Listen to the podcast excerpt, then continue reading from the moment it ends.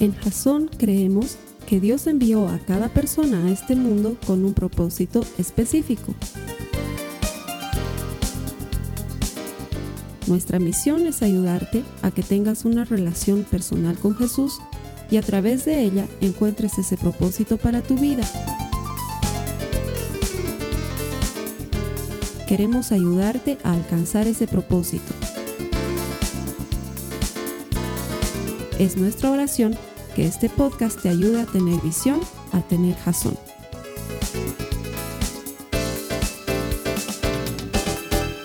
Gracias por conectarte, jazonauta. ¿Desde dónde me estás viendo? Contame en los comentarios aquí abajo. Déjame saber desde qué país hermoso estás viendo este mensaje porque lo hacemos para ti. Cuando ponemos un mensaje en internet, lo hacemos pensando en que puede llegar a ese lugar que nosotros físicamente no podríamos llegar, pero que la palabra de Dios, que no tiene límites, puede alcanzar. Y esa es tu casa, tu oficina, a lo mejor el consultorio de un médico donde estás esperando tu turno y estás viendo este mensaje, contame, me va a encantar mandarte un saludo personal y bendecirte personalmente, pero de todas formas te bendigo así a través de las cámaras por estar conectado. Mira, el Señor tiene un mensaje para ti. Y si no fuera de esta manera, no lo estarías viendo. Pero estás aquí porque Él quiere hablarte directo al corazón. Y nosotros lo ponemos en Internet porque estamos convencidos de que todo el que encuentra a Dios encuentra vida. Nuestro deseo es que encuentres vida hoy por medio de la eterna palabra de Dios. Gracias por estar aquí. Bienvenido. A los hermanos, hermanas que me ayudan a predicar todas las semanas aquí en la iglesia, gracias por estar aquí, que el Señor les premie. Bienvenidos. De mi parte, dile al hermano, la hermana que está a tu lado, gracias por venir hoy, que el Señor te bendiga y prepárate para el mensaje. Seguro el Señor te va a hablar. Y si está medio tímido el de tu lado, dile, no seas tímido, háblame. Este es el momento para hablarme. Gracias. Muy bien, vamos a comenzar. Vámonos de lleno a la palabra de Dios. Hoy estamos comenzando una nueva serie. Con las disculpas, no hemos podido terminar la anterior serie, pero no es como que no ha terminado, sino que tuvo lo suficiente. Han habido dos semanas de receso aquí en La Paz, porque estamos viviendo una serie de circunstancias que no nos permitieron tener reunión de iglesia, pero hoy estamos comenzando una nueva serie. Esta nueva serie se llama Preocuparse por nada. Preocuparse por nada. Y si eres como yo, tal vez eres presa de la preocupación y de la ansiedad. Eh, sobre todo, generalmente, hoy que estamos filmando, esto es domingo. Los domingos son días complicados porque conforme va avanzando el día, va llegando la noche y empiezas a preocuparte y dices, ah, mañana otra vez tengo que ir a la oficina y no sé, por ejemplo, le tengo mucha pena a los oficiales de crédito en los bancos. Tengo que conseguir más clientes, pero al mismo tiempo tengo que rechazar más clientes. Tengo que decirles que sí les voy a dar el crédito, pero al mismo tiempo tengo que decirles que falta documentos y es una constante preocupación en su vida o a lo mejor estás pasando por una situación dura en tu matrimonio y, y en cuanto empieza a acercarse la noche, porque la noche suele ser bien fregada, entonces dices, ah, no sé si voy a salir de esto, no sé si lo voy a lograr, no sé si mi matrimonio sobrevive a esto. O estás pensando que estás enfermo, ¿qué me estará pasando? ¿Será grave? ¿Voy al médico? ¿No voy al médico? Quiero ir por un lado, pero por otro lado no quiero que me diga lo que no quiero escuchar y genera preocupación o ansiedad, o quién sabe, llevas semanas distanciado de tu hijo, de tu hija, porque está en esa edad complicada y conectarse con él, con ella ha sido difícil y te genera preocupación cada que sale a la calle, cada que se ve con ese chico o con esa chica que tú sabes que no le conviene y tu corazón está preocupado, está entristecido y sientes esa ansiedad y estás nervioso y sabes que la Biblia habla al respecto. Y creo que si lo enfocamos desde la perspectiva bíblica, no solamente vamos a poder enfrentar y vencer la ansiedad, pero además aprender algo en el proceso. Quiero que me acompañes a tu Biblia en Filipenses en el capítulo 4, los versículos 4 al 7, probablemente de lo más conocido que hay. Y quizás hemos hablado muchas veces de esto, pero hoy vamos a dedicarle esta cita bíblica a hablar de la preocupación. Filipenses 4, 4 al 7 dice, estén siempre llenos de alegría en el Señor. Lo repito, alégrense. Que todo el mundo vea que son considerados en todo lo que hacen. Recuerden que el Señor está cerca. No se preocupen por nada. En cambio, oren por todo. Díganle a Dios lo que necesitan y denle gracias por todo lo que Él ha hecho. Así experimentarán la paz de Dios, que supera todo lo que podemos entender. La paz de Dios cuidará su corazón y su mente mientras vivan en Cristo Jesús. Y mira, si hay alguien que tenía motivos para estar ansioso, era Pablo, y tenía los motivos suficientes mientras escribía esta carta porque estaba en la cárcel sin saber cuál era su destino, lo más probable que muera. Y sin embargo, escribiendo esta carta, Pablo es capaz de decirnos a nosotros los creyentes, no se preocupen por nada, en cambio oren por todo, preocuparse por nada. No te preocupes por nada. Es fácil decirlo, pero qué difícil es cuando te toca vivirlo. Y me he esperado un tiempo para compartirte sobre esto porque los últimos meses has debido escuchar que te estuve contando en alguna de las prédicas algunas de mis vivencias a nivel de salud y lo difícil que fue para mí el último año, pero me estuve esperando un momento especial para contarte específicamente qué pasó, porque nadie sabía. Todo el mundo me decía, ¿qué tenías? Y yo nunca le decía lo que tenía. y no sé si me permiten ser humano con ustedes. Eh, porque yo sé, a veces la gente piensa que el pastor brilla en la oscuridad y mueve objetos con la mente, pero no, soy un tipo normal.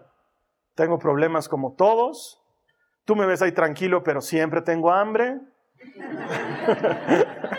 Eh, soy una persona regular. Cuando estoy de buen humor, hago chistes y soy gracioso. Y cuando estoy preocupado o angustiado, estoy serio y, me, pongo, triste y peleo como todos. Y más o menos el año pasado, justamente en esta época, terminando la vacación de invierno de mis hijas, empecé a sentir unos ligeros mareos que yo se los atribuía a unos lentes que me había comprado. Y me daba bronca porque son unos lentes hermosos y yo le decía a mi esposa, creo que no me ayudan porque me mareo. Cuando estoy con los lentes, luego de un rato siento que estoy mareado. Yo pensaba que era eso. Pasaron unos meses y me enteré que un amigo mío había pasado por una operación de un tumor en el cerebro. De haber estado jugando fútbol con él una semana a no verlo la semana siguiente a que lo operen de un tumor. Así fue. Y entonces no sé de cómo esa idea empolló en mi cabeza. ¿Y si estás mareado porque tienes un tumor en la cabeza? Y conforme más combatía contra esa preocupación sobre algo absolutamente incierto, más fuerte se hacía el ciclo, solo que yo no me daba cuenta. Yo no lo sabía, no lo podía identificar, no podía ir donde un médico y decirle, ¿sabe qué? Estoy mareado porque estoy preocupado, porque creo que tengo un tumor. El médico además me hubiera dicho, ¿cómo has llegado a hilar todo eso? ¿No? Eh, no lo tenía hilado en mi cabeza. Coincidió con que el tiempo fue pasando y tuvimos que viajar, teníamos un compromiso de viaje con mi esposa y con mis hijas, porque fuimos a visitar las iglesias en los Estados Unidos con las que estamos conectadas. Y lo que podía haber sido el mejor viaje de mi vida, al menos en la mitad del viaje, fue el peor suplicio de mi vida, porque todos los días estaba mareado, todos los días. Y, los mareos eran esporádicos, venían y se iban, venían en momentos extraños. Estaba de pronto bien y era hora de comer y pum, la sola idea de comer me mareaba y no lo podía explicar. Hablé con un hermano de aquí de la iglesia con el que tengo mucha confianza y que trabaja, es médico, trabaja en el tema de salud. Le, le, lo whatsappaba y le decía, hermano, creo que estoy mal, creo que tengo algo. Y él me animaba desde aquí, me decía, no tienes nada, Carlos Alberto, es estrés, son nervios, estás preocupado, tienes que soltar eso, pero yo no lo fui soltando. Y el tiempo fue pasando y se fue volviendo una bola de nieve que me carcomía hasta el nivel de no dormir en las noches, hasta el nivel de empezar a pensar todas esas cosas que no tienen sentido, pero que tu mente las trabaja y te hacen daño. Entonces imaginarme qué iba a pasar con mi esposa, con mis hijas, me necesitaban, qué iba a suceder en los meses a continuación, cómo iba a enfrentar yo el que me digan, sí, está pasando lo que tú te imaginas, empezar a conectar ideas, a lo mejor es esto, a lo mejor es esto otro y ansiedad, preocupación. Y eso le pasa a cientos de personas hoy. De hecho, estaba leyendo un estudio que dice que los millennials y la generación Z, que son los que, los que nacieron en el milenio o que nacieron unos años antes del milenio y crecieron en el milenio y ahora tienen entre 26 y 36 años, incluso más jovencitos, entre 19 y 25 años, que es la generación Z, están viviendo niveles de ansiedad y de preocupación que no se habían visto nunca antes en la historia de nuestro planeta. Muchachitos, muchachitas, porque lo son, jóvenes que están preocupados por cientos de cosas. Me estoy quedando soltera. Todo el mundo se casa, yo me estoy quedando soltera. Carlos Alberto, esa preocupación también había en los 80 y seguramente en los 70 también. Pero es una preocupación real. Parece que no, parece que no debería generar angustia, pero genera angustia. O se me está pasando la edad de tener hijos. Intentamos, intentamos y no podemos quedar embarazados. Y se me está pasando la edad de tener hijos. Y la familia no ayuda. Son hermosos los familiares. ¿Y para cuándo el bebé flojitos están siendo? ¿no? Esmérense pues, apaguen la tele, chicos. Y, ¿sabes cómo lo recibe la, la pareja? Lo recibe con, con esa sensación agridulce de es chistoso lo que me está diciendo, pero no sabe lo que estoy sufriendo. Y la ansiedad contribuye a que no puedas quedar embarazada increíblemente.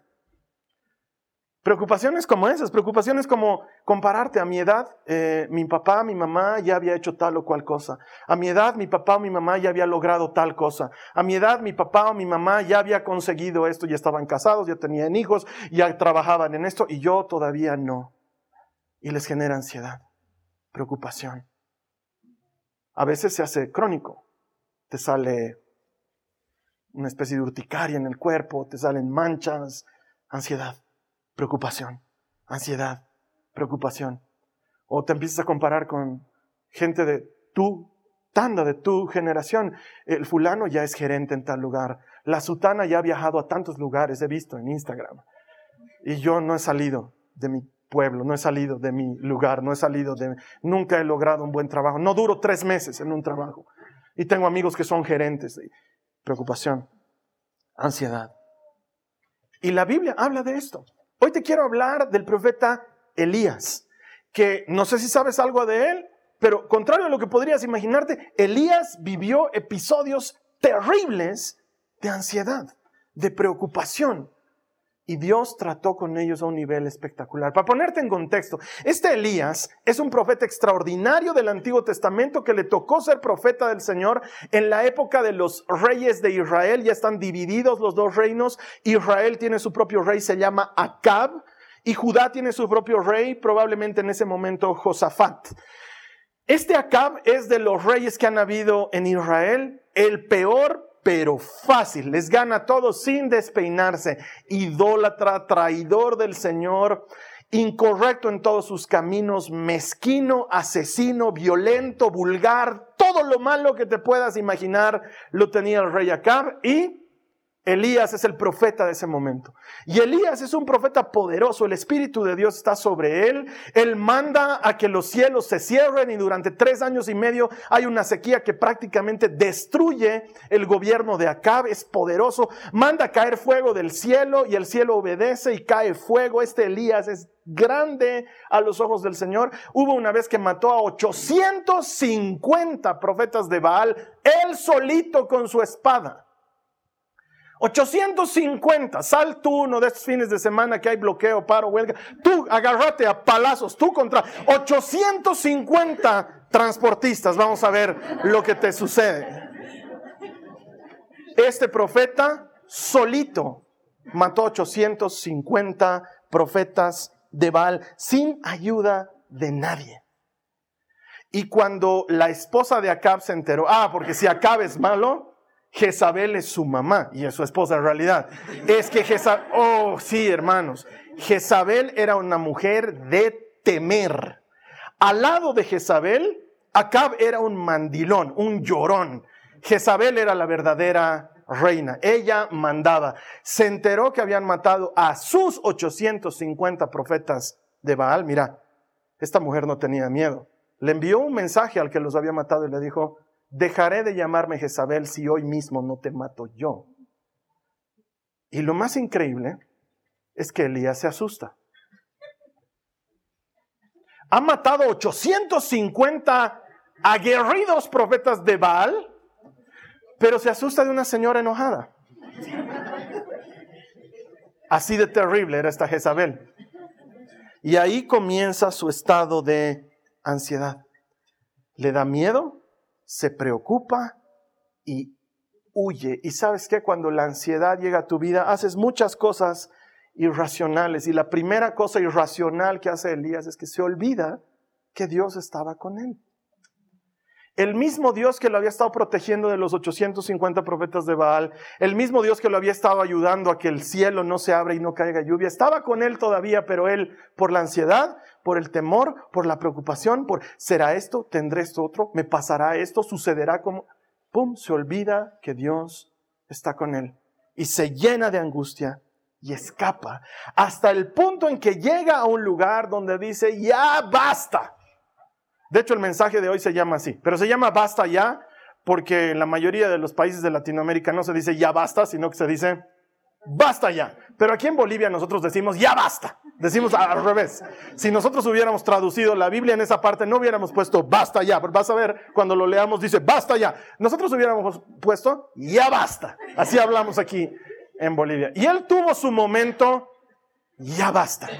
No sé si alguna vez tú has tenido ese momento, ya basta. Has levantado 500 millones de veces los platos de la mesa que tus hijos y tu marido dejan cuando se levantan. Pero esa noche dices, ya basta. Ya estoy podrida de ser la única que levanta los platos en esta casa. Lo has hecho mil veces, pero ese, ese momento es, ya basta. Has aguantado 15 mil veces que tu jefe te grite, te maltrate en público y en privado, pero ese día, ese día dices, ya basta. No voy a tolerar que me vuelva a tratar así. O con tu hijo o con tu pareja que ha estado haciendo eso que no debiera y has sido paciente, pero llega ese momento en el que dices, ya basta, ya basta. Elías llegó a su momento, ya basta. La ansiedad y la preocupación lo estaban destruyendo. Acompáñame a Primera de Reyes, capítulo 19, los versos 3 al 4. Elías tuvo miedo y huyó para salvar su vida. Tuvo miedo y huyó para salvar su vida. Se fue a Beerseba, una ciudad de Judá, y dejó allí a su sirviente. Luego siguió solo todo el día hasta llegar al desierto. Se sentó bajo un solitario árbol de retama y pidió morirse. Basta ya. O en español de Bolivia, ya basta. Señor, quítame la vida porque no soy mejor que mis antepasados que ya murieron. Este profeta que acaba un día antes de deshacerse de 850 profetas de Baal, en este momento está completamente destruido emocionalmente, ansioso, preocupado, lleno de temor y comete cuatro errores que tú y yo cometemos con mucha frecuencia cuando estamos ansiosos y cuando estamos preocupados. Porque cuando nos preocupamos, solemos volvernos igual que Elías vulnerables y humanos. Te voy a dar cuatro errores que cometemos para que no los vuelvas a cometer. Cuando ya lo sabes, ya no lo haces. Lo primero que hizo, se agotó demasiado. Se llenó de actividades que lo agotaron físicamente y mentalmente. ¿Por qué? Porque desde donde fue hasta verse va hay 160 kilómetros. Y el tipo fue 160 kilómetros, acabas de leerlo, corriendo. Una maratón de verdad tiene 42 kilómetros. Una maratón de verdad aquí en Bolivia hacen falsas maratones de 5 kilómetros y de 10 kilómetros. Él corrió 160 kilómetros ese día. Eso es lo que dice la Biblia. ¿Tú te imaginas cuán cansado estaba este hombre? Y nosotros no necesitamos correr 160 kilómetros entre llevar a los hijos al colegio, más ir al trabajo, más tener que viajar por el día a Cochabamba, más tener que volver en la noche, la cena en la casa de los primos y luego tener que ir a tu casa y ayudarle con las tareas. Y lo vienes haciendo los últimos tres años. con razón estás agotado. Con razón estás cansada. Es trabajo y esfuerzo y trabajo y esfuerzo y quisieras descansar y el sábado vengan a comer a la casa y tienes que ir a comer a la casa de los parientes y tienes que seguir y tienes que seguir y no puedes parar y sigues y sigues. Y yo me di cuenta que tenía como tres o cuatro años de no tomarme un día de descanso. Primer detonante de el episodio de mareos que tenía. No descansaba. ¿Por qué? ¿Por qué no descansabas, Carlos Alberto? Eh, el domingo es mi día de trabajo. Predico en dos servicios y atiendo gente antes y después del servicio. Es un día de trabajo, no es un día descansado. El lunes quisiera descansar, pero el mundo entero trabaja el lunes. Les he dicho mil veces, hermanos, los lunes desaparezco. Me mandan mensajes diciéndome, sé que los lunes desapareces, pero igualito. Más la empresa fulana o la organización sutana que necesitan reunirse conmigo el lunes porque tengo que darles algún evento por mi trabajo. Entonces los lunes no puedo. Los lunes las chicas van al colegio. ¿Cómo voy a descansar mientras ellas tienen que ir? A... No puedo. Martes, como todos, miércoles, como todos, jueves, viernes. El sábado podría ser mi día de descanso, pero no, resulta ser que para el trabajo que yo hago, las empresas requieren los servicios en sábado. Entonces los últimos tres años no he tenido día libre. Nunca. Es más, nos íbamos de vacaciones, yo con la computadora, y mientras mi esposa y mis hijas estaban divirtiéndose o distrayéndose, yo estaba respondiendo mensajes y mandando presupuestos y atendiendo necesidades porque no solo manejo la iglesia, manejo dos empresas más. Trabajando. Según yo lo estaba haciendo bien, ha habido un momento de mi vida que me he sentido orgulloso de en tres días haber predicado 11 mensajes diferentes en tres ciudades diferentes. Y estaba orgulloso. Me estoy volviendo un conferencista de otro nivel. Pero el exceso de actividad es lo primero que te conduce a la ansiedad y a la preocupación. Y eso es lo que le había pasado a Elías. Estaba agotado. Estaba destruido. Y la gente te dice, te ayudaré, y no dejas que te ayuden. Algo pasa en tu cerebro. La gente te dice, te daré una mano. No, no, no, lo haré yo. No, tranquilo, estoy bien, estoy bien. De hecho, mi mamá me decía, hijito, estás viajando mucho. Yo le decía, mientras tengo energías, mientras soy joven, lo haré, porque ahorita puedo. Va a llegar un momento en que ya voy a ser mayor, ya no voy a poder. Primer error, agotarte demasiado. Segundo error, alejarte de la gente. La Biblia dice que este Elías lo dejó a su criado y él se fue solo a sentarse en un solitario arbolito. Y cuando estamos mal, alejamos a la gente. En lugar de decirle a alguien estoy mal, en lugar de hablar con tu pareja y decirle ayúdame, en lugar de hablar con tus amigos y decirles estoy pasando por esto, nos vestimos de otra cosa. ¿Cómo estás? Bien. Se te ve cansado, un poquito, pero no, estoy bien, estoy bien. Y no pides ayuda y no buscas que alguien te dé una mano. Y cuando alguien te dice, oye, te daré una mano, la rechazas y empiezas a alejar a la gente. Y tanto más te aíslas, tanto más ansioso y preocupado te pones. Elías pensaba que era el único profeta de Dios que quedaba en Israel. Y cuando charla con Dios, le dicen, estás lejos de la verdad, me he guardado hartísimos. Tengo hartísimos profetas, me, sobran profetas, lo que no tengo son Elías. Tú eres el que me está faltando. Pero nos aislamos, no hablas con nadie, no pides ayuda. Y hermanos, hermanas, esta es la generación, los chicos entre 19 y 36 años, que menos ayuda pide. No piden ayuda. No dicen necesito ayuda. No dicen quiero hablar con alguien. No lo dicen. Pensamos aquí que la depresión, por ejemplo, es estar triste. Porque la gente habla mal, entonces dice, ay, estoy un poquito deprimido. No puedes estar un poquito deprimido. O estás deprimido o no estás deprimido. Porque la depresión no es tristeza, la depresión es una condición de ansiedad profunda. Y la gente no pide ayuda. No levanta la mano y dice, estoy pasando por esto. Porque aleja a la gente. Igual Elías. Tercer error que comete Elías, se enfoca solamente en lo malo, mira todo lo malo. No soy mejor que mis antepasados. Me está persiguiendo la bruja de Jezabel. Nadie me quiere, todos me odian. Soy el único profeta del Señor, el único que ha quedado fiel. y empieza a enfocarse solamente en lo malo. Y ese es un error que cometemos todos.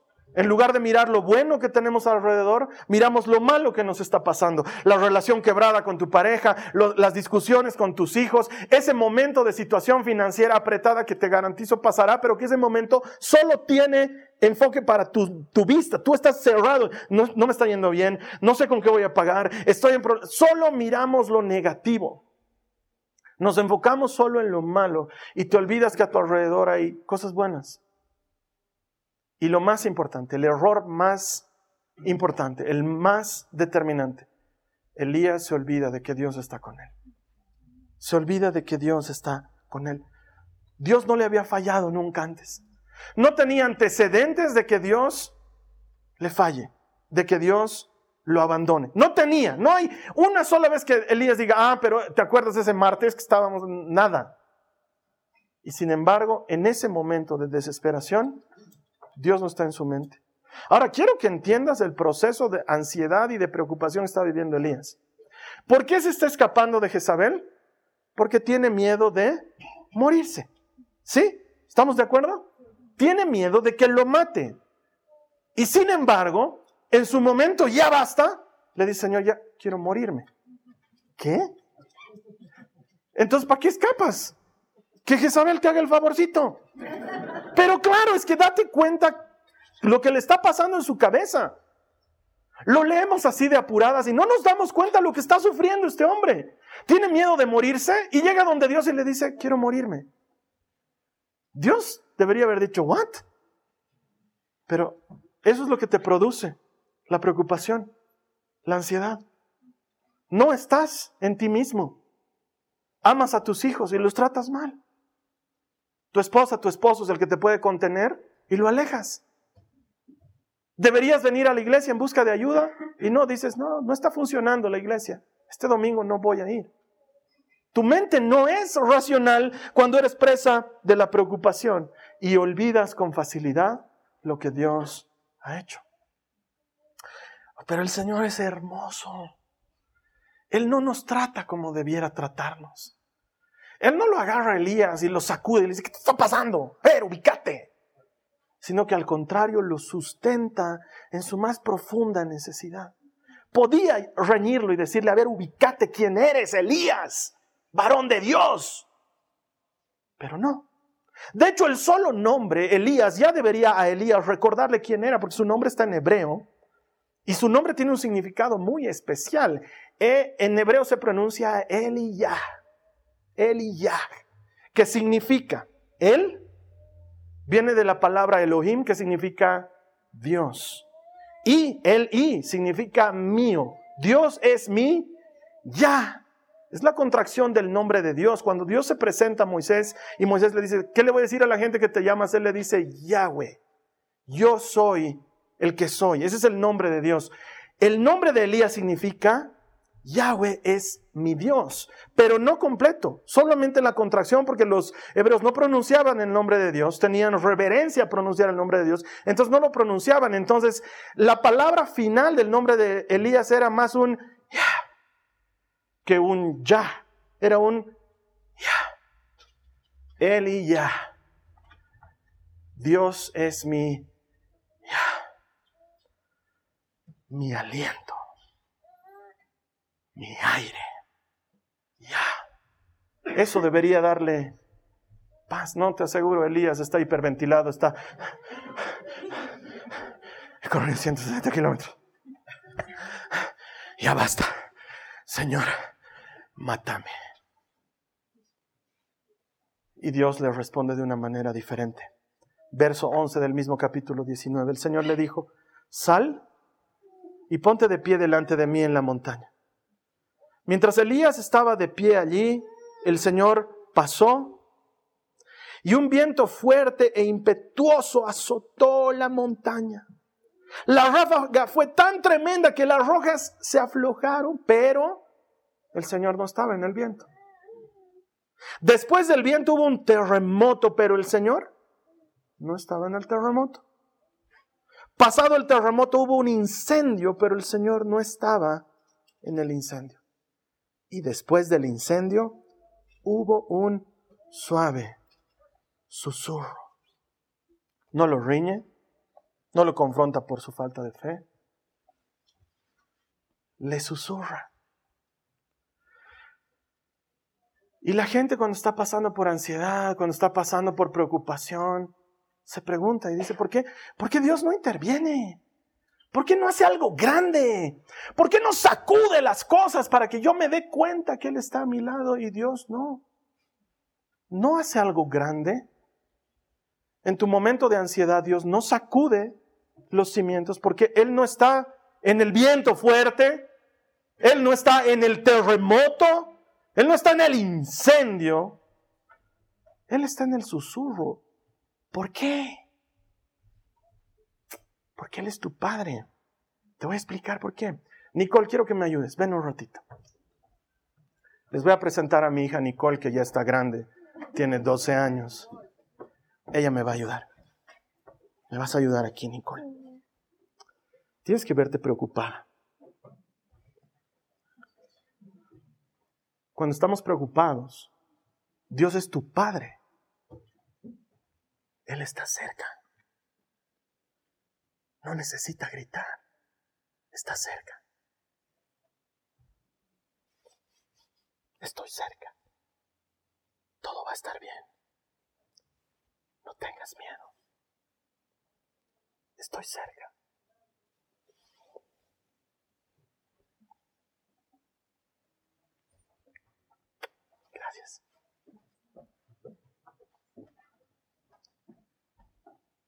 Filipenses 4. Dios está cerca. No necesita gritar. Gritaría si está lejos.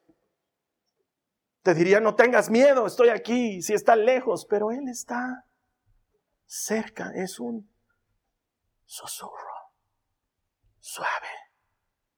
Estoy contigo. Estoy cerca. El diablo, el diablo grita, grita mentiras. Tienen que gritar. No está cerca. Dice la Biblia que Él está andando como león rugiente a nuestro alrededor, pero no está cerca, no puede acercarse.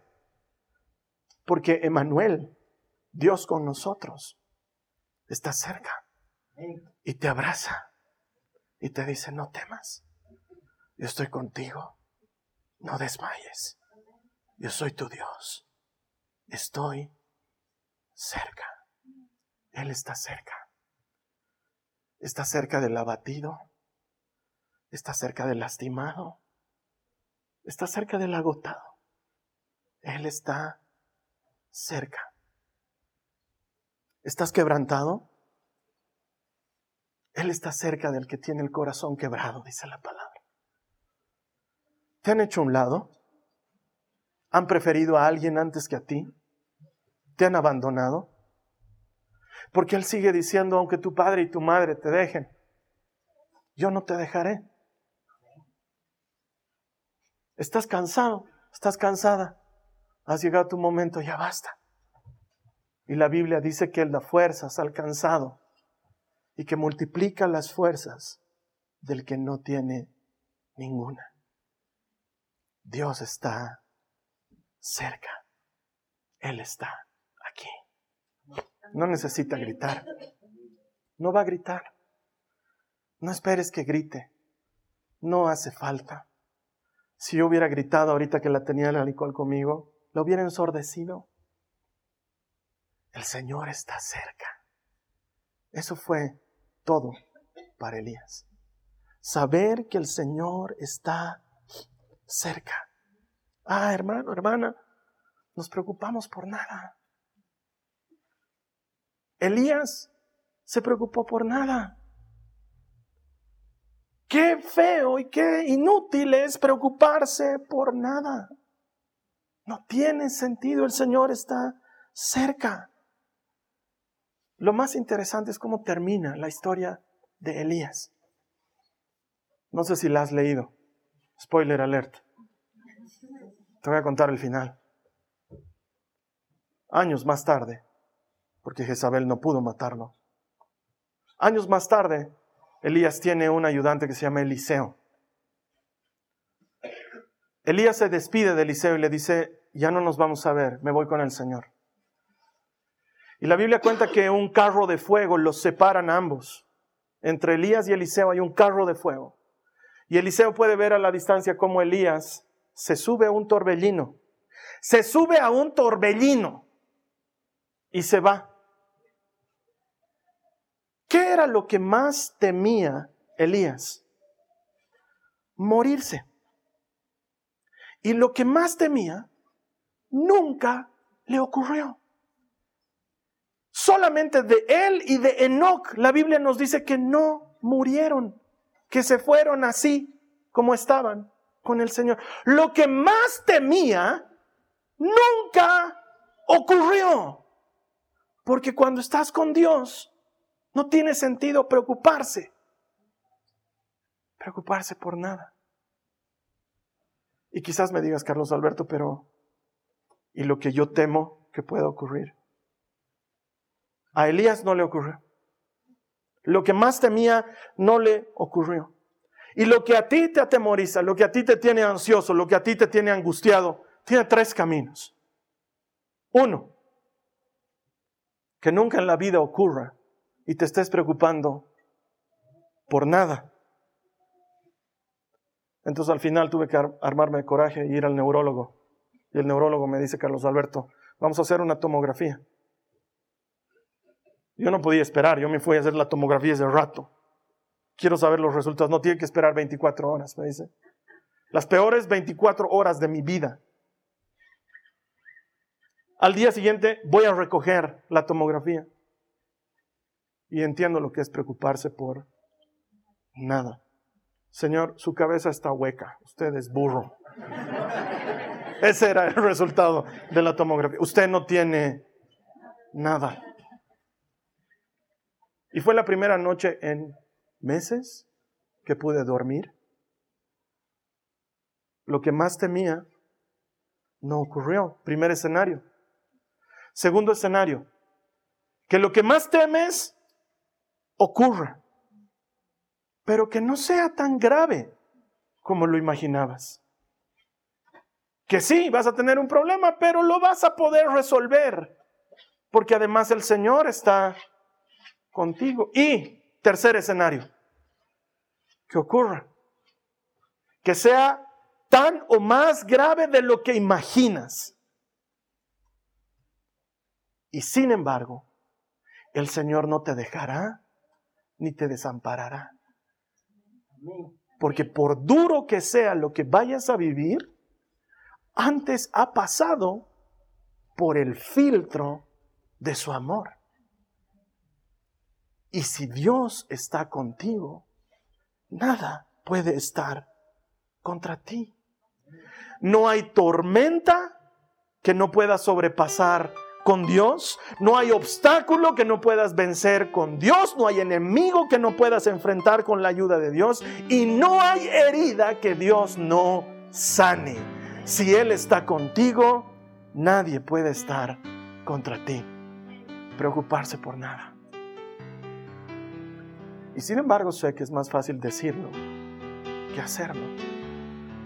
Siempre termino en esto una prédica en decirte cómo pedí ayuda.